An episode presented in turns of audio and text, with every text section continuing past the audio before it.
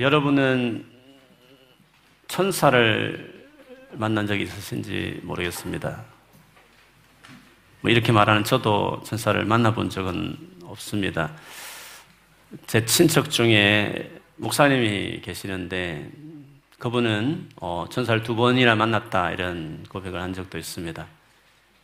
흔치 않는 일이죠. 천사를 만나면 얼마나 신기하고 놀랍겠습니까? 오늘 본문에 보면 천사를 만난 사람이 나와요. 천사를 만난 사람은 목자들이었습니다.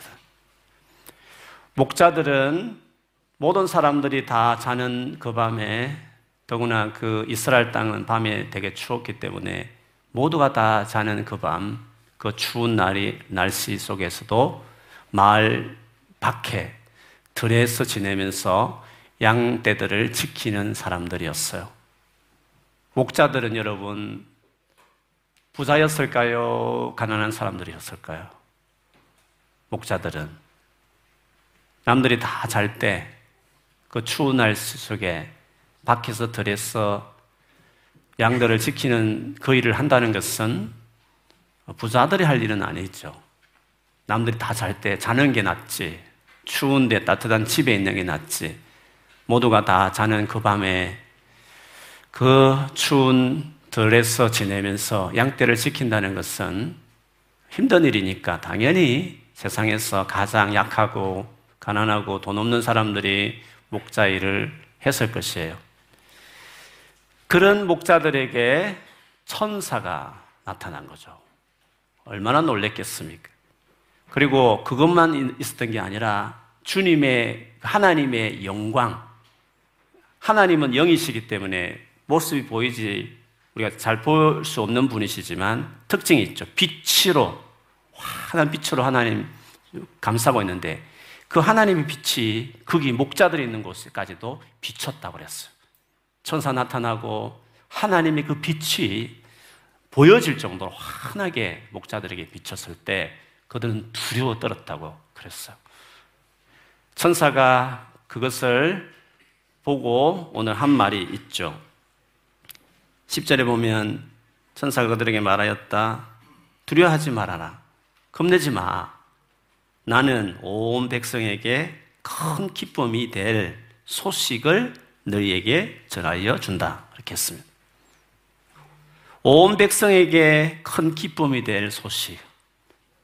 모든 백성들에게 큰 기쁨이 될 소식들을 이 목사들에게 천사가 와서 전해 준다고 말을 했어요. 이상한 것은 왜 온 백성에게 그것도 큰 기쁨, 온 백성의 큰 기쁨이 될 소식인데 왜 목자들에게 제일 먼저 전해줬을까? 천사는. 그 이유가 뭘까? 이왕이면 유명한 사람들에게 우리 영국 같으면 손흥민 같은 애들한테 가르쳐, 만나서 가르쳐 줘야 한마디 하면 영향이 많으니까 많은 사람들이 알 수 있으니까 예수님이 태어난 것도 알게 되고 예수님 믿게 되지 않겠어요? 그 당시에 얼마나 유명한 사람들이 많았겠어요. 높은 지에 있는 사람도 있었고 유명한 사람도 많이 있었을 텐데 왜 가장 가난하고 가장 약한 모두가 잘 때 편안하게 잘 때 추위에 떨면서 덜해서 지내는 그 목자들에게 모든 백성에게 가장 큰 기쁨의 소식이 될 예수님 태어나신 것을 왜 그들에게 제일 먼저 전해줬을까? 여러분 어떻게 생각하십니까?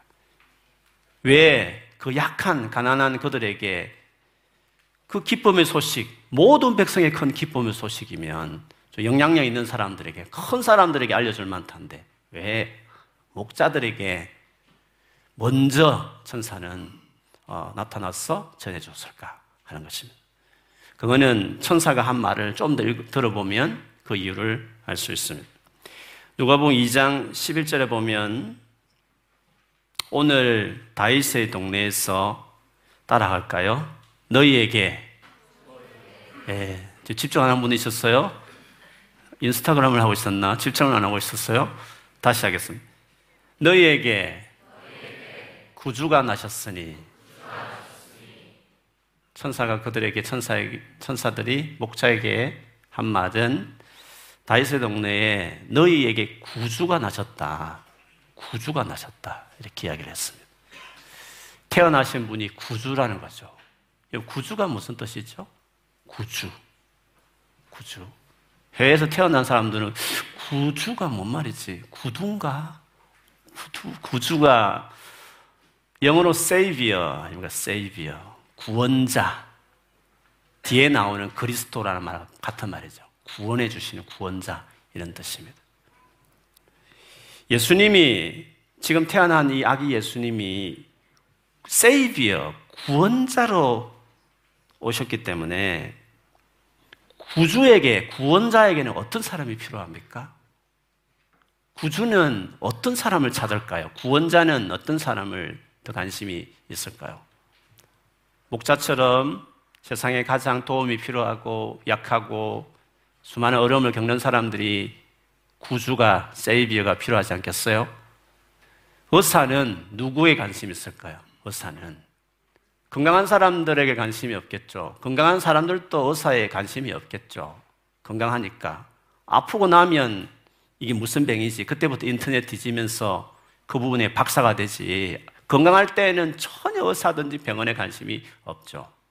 의사 선생님들도 늘 아픈 사람에게 힘든 사람에게, 병든 사람에게 관심이 있는 거잖아요. 구주는, 구원자는 누구에게 관심이 있을까요? 도움이 필요한 사람.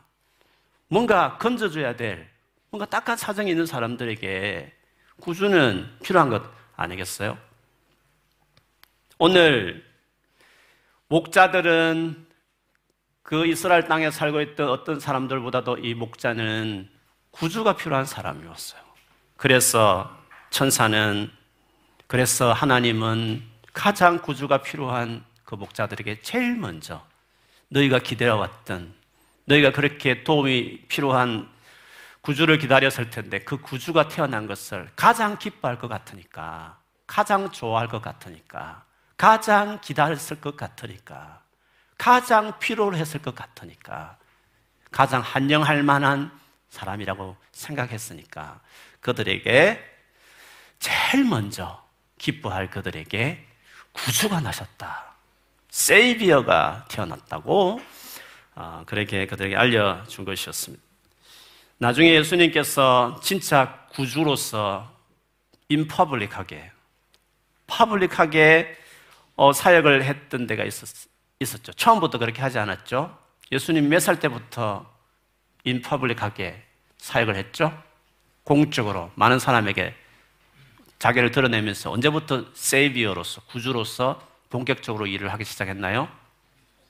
예, 우리 수준이 있습니다. 우리 서른 살 때, 그렇죠? 30, the age of 30. 30살 때, 30살 때 예수님이 자기를 드러내시면서 이제 본격적으로 구주로서 일을 시작했어요. 근데 그 일을 하기, 하기 시작하면서 주님이 옛날 성경, 구약, Old Testament의 어떤 구절을 이렇게 인용했어요. 그거를 다시 읽어주면서 이 일을 위해서 내가 왔다. 그러면서 하신 그 이사야 말씀이 있어요. 거기 보면 누가복음의 4장 18절 19절에 보면 예수님이 Savior로 사역을 시작하시면서 이 말씀부터 먼저 하셨죠. 4장 18절 19절에 보면 이런 말씀이 있습니다. 주님의 영이 내게 내리서 내라는 것은 예수님을 말해요. 예수님께 성령이 내렸다는 거예요. 주님께서 저 하나님이시죠. 아버지 하나님께서 내게 즉 예수님에게 기름을 부으셨는데 왜 가난한 사람들에게 기쁜 소식을 전하게 하셨다. 주님께서 나를 보내주셔서 포로된 사람에게 해방을 선포하고 눈먼 사람에게 눈뜸을 선포하고 억눌린 사람들을 풀어주고 주님의 은혜의 해를 선포하게 하셨다. 그러니까 예수께서 이 땅에 오셔서 그분이 어떤 분으로 오셨는지를 설명하기를 가난한 자들에게 기쁜 소식을 전하기 위해서 오셨다고 했습니다.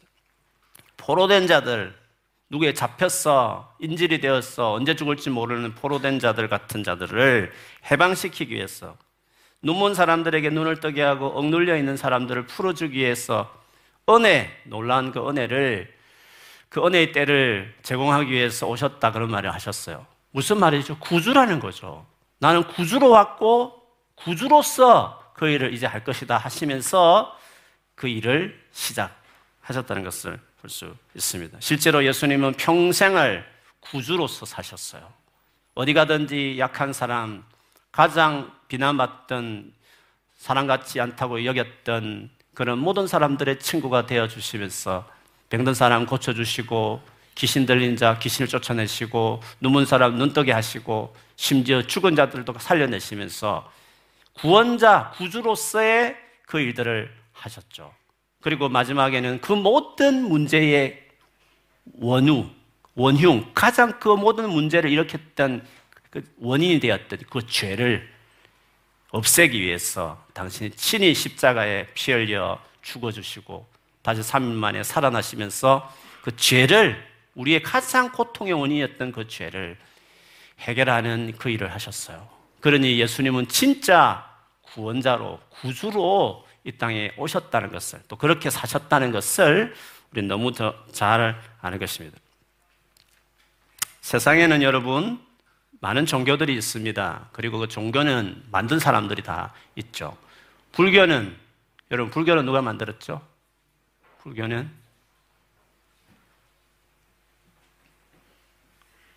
불교는 누가 만들었죠? 붓다 부처는 누구나 될 수 있는 이름이에요.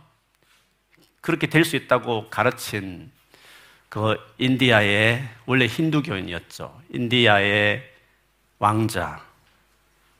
어려울 거예요, 그렇죠? 저도 잘 기억이 안 났어요. 찾아보니 고타마 시타르타, 고타마 시타르타라는 이 왕자가 이 세상의 고통의 문제가 뭔지를 깊이 혼자 어, 연구하고 명상하고 생각하면서 깨달은 것을 그 거기서 나올 수 있는 방법을 깨달은 것을 드디어 가르치시겠죠.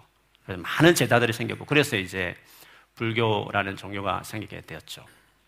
이슬람교는 무하마드, 모하메시 어, 알라의 계시를 받아서 했던 툭툭 내뱉던 것들이 모아서 코란이 되고 그래서 따르는 모든 자들이 무슬림이고 무슬림이 있는 종교가 이슬람교잖아요.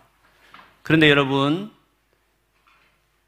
그 시타르타나 모하메슨 모하마드는 우리로 본다면 선생과 같아요. 서성이죠. 옳은 길을 제시하고 무엇이 바른 길인지를 가르치는 선생이었고 선지자도 마찬가지예요. 선지자도 어떤 메시지를 옳은 길을 전하는 사람들이잖아요. 그러나 그들은 선생이고 선지자는 될 수 있지만 구주는 될 수 없었죠. 그들은 구주는 아닌 것이죠. 구주는 실제로 우리의 문제를 해결해주고 건져줘야 될 사람인데 그들은 티칭, 좋은 레슨을 던진 거죠. 이렇게 지키라고. 너의 몫이니 지키라고. 네가 지키면 된다고 우리에게 가르치기는 했지만 실제로 그것을 지키고 안 지키고는 우리의 몫에 달렸죠. 그래서 우리가 무슬림 친구를 만나면 어떻게 구원을 받을 수 있어? 물어보면 결론적으로 내가 잘해야 된다는 거죠. 내가. Your salvation depends on yourself. 너의 구원은 너 자신에게 달려 있구나. 결국은 우리가 해야 될 몫인 거잖아요. 우리가 하기 나름인 거잖아요. 그들은 선생이고 선지자이지만 결국에는 우리를 구원해 주는 거야. 우리의 우리를 나를 구원하고 안 하고는 나에게 달려 있는 거란 말이죠. 그들은 구주가 될 수 없는 거죠. 선생과 선지자일밖에 안 되는 거. 그러나 예수님은 다른 분이죠. 예수님도 많은 가르침을 주셨어요. 그러나 그 가르침을 지킬 수 없는 우리를 위해서, 지킬 수 없는 죄를 위해서 당신이 생명을 내놓았고, 그리고 그 예수를 구주로 나를 구원하는 분으로 받아들이기 시작하면 성령, 하나님 여기신 성령을 우리 안에 주셨어. 우리 마음에 주셨어. 영원히 떠나지 않게 하시고, 하나님의 영, 스피릿이 내 안에 들어와서 그 말씀을 지키도록 그 말씀 지킬 수 있도록 능력을 주시고 힘을 주시고 새로운 마음을 주시니까 예수님이야말로 진짜 우리를 구원하신 구원자. 확실히 말씀도 주시지만 말씀을 지킬 수 있도록까지 완전한 조치를 취해 주신 분이죠. 자기 생명을 내놓아가면서 그렇기 때문에 예수님이 우리의 구주라고 할 수 있습니다. 토요일 날 전도할 때마다 길에서 많은 사람을 만나죠. 많은 종교인들을 만날 수 있습니다. 어제도 파키스탄 한 젊은 청년을 만났습니다. 자신 있게 해줄 수 있는 말이 있죠. 자신 있게. 세상에는 많은 가르침이 있고, 많은 스성이 있고, 너희들이 믿는 선지자들도 많지만, 다 좋은 가르침이죠.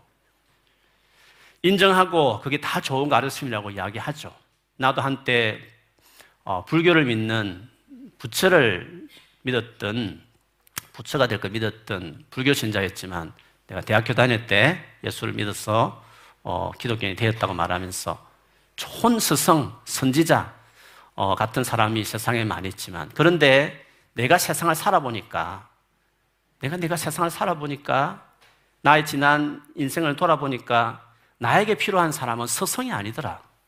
좋은 가르침을 주는 선지자가 더 이상 필요한 것이 아니라 나에게는 그 좋은 가르침을 지킬 수 있도록 도와주는 헬퍼가 필요하더라.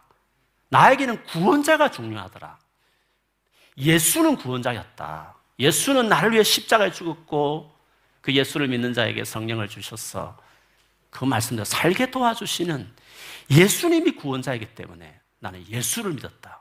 너무나 차이 나지 않습니까? 예수님이 구주시다는 거죠.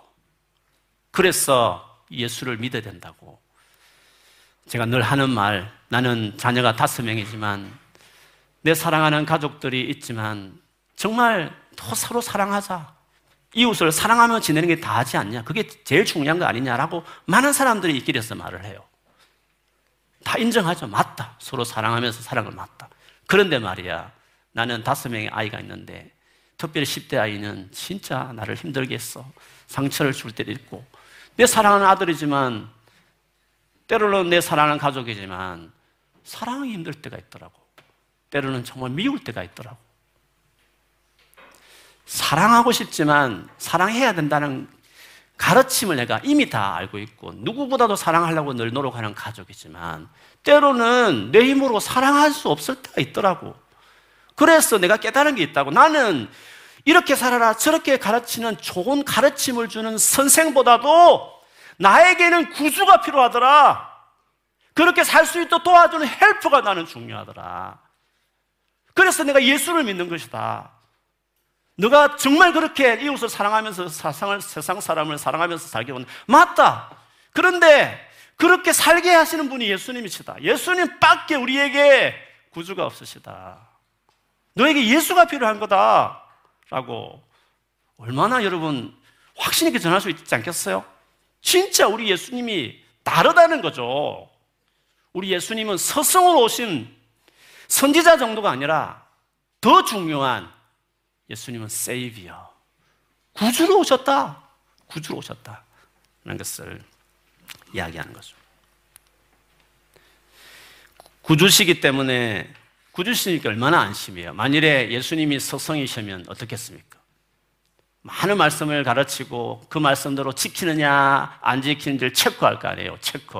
학교 선생님들이 테스트 보면서 성적 매기듯이 만약 예수님이 선지자나 서성 정도였으면 우리 같이 이렇게 여러 가지 부족한 것이 많은 지난 한 주간도 이래저래 잘못한 것이 많은 우리들은 얼마나 긴장하겠어요. 그 테스트에 얼마나 우리는 부족한 사람들이겠어요. 근데 예수님은 구주시니까 의사에게 찾아갈 때 병이 있는 사람이 찾아가듯이 자신에게 병이 있으니까 찾아갈 수 있듯이 예수님이 구주이시니까 이렇게 죄를 짓는 우리들이 예수님을 찾는 거죠. 이렇게 상처 깊어서 내 힘을 해결할 수 없으니까 그래서 예수님을 우리가 찾는 것이죠. 이렇게 사람을 사랑할 수 없는 좁은 마음을 가진 사람이니까 내 스스로 안 되니까 예수님이 구주시니까 우리는 자신에게 예수님께 갈 수 있는 것이죠.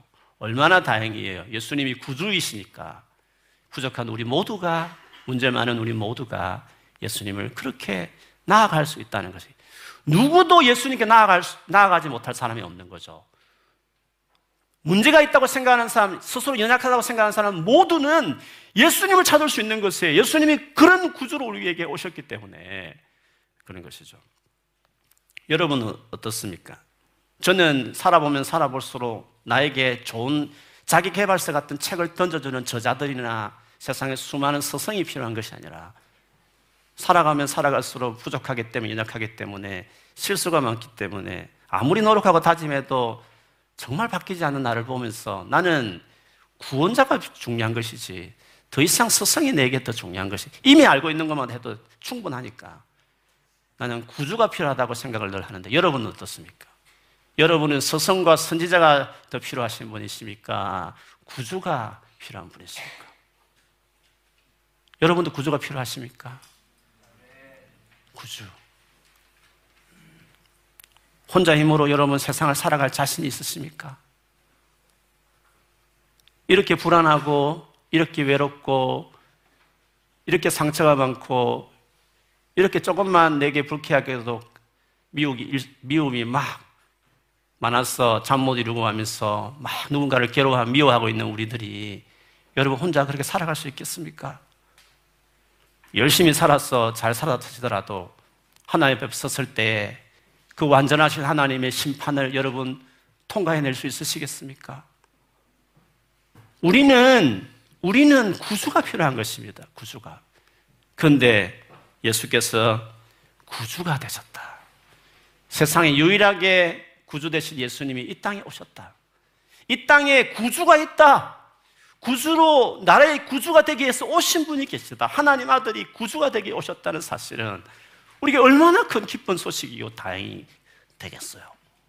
2024년도에 우리는 여러 가지 나 자신을 보고 상황을 보면 불안해할 수 있고 걱정되는 일이 많이 될 수 있지만 염려하지 않는 것은 구주가 있으니까 나를 도와주고 구원해 주려고 생명 바치는 그분이 살아계셔서 나와 같이 계시니까 아무리 내가 부족해도 아무리 상황이 안 좋아도 구주가 있으니까 나의 구주가 계시니까 예수를 나의 구주로 모셨으니까 어떤 상황에도 아무리 불안한 새해 2024년도일지라도 우리는 시작할 수 있는 거죠.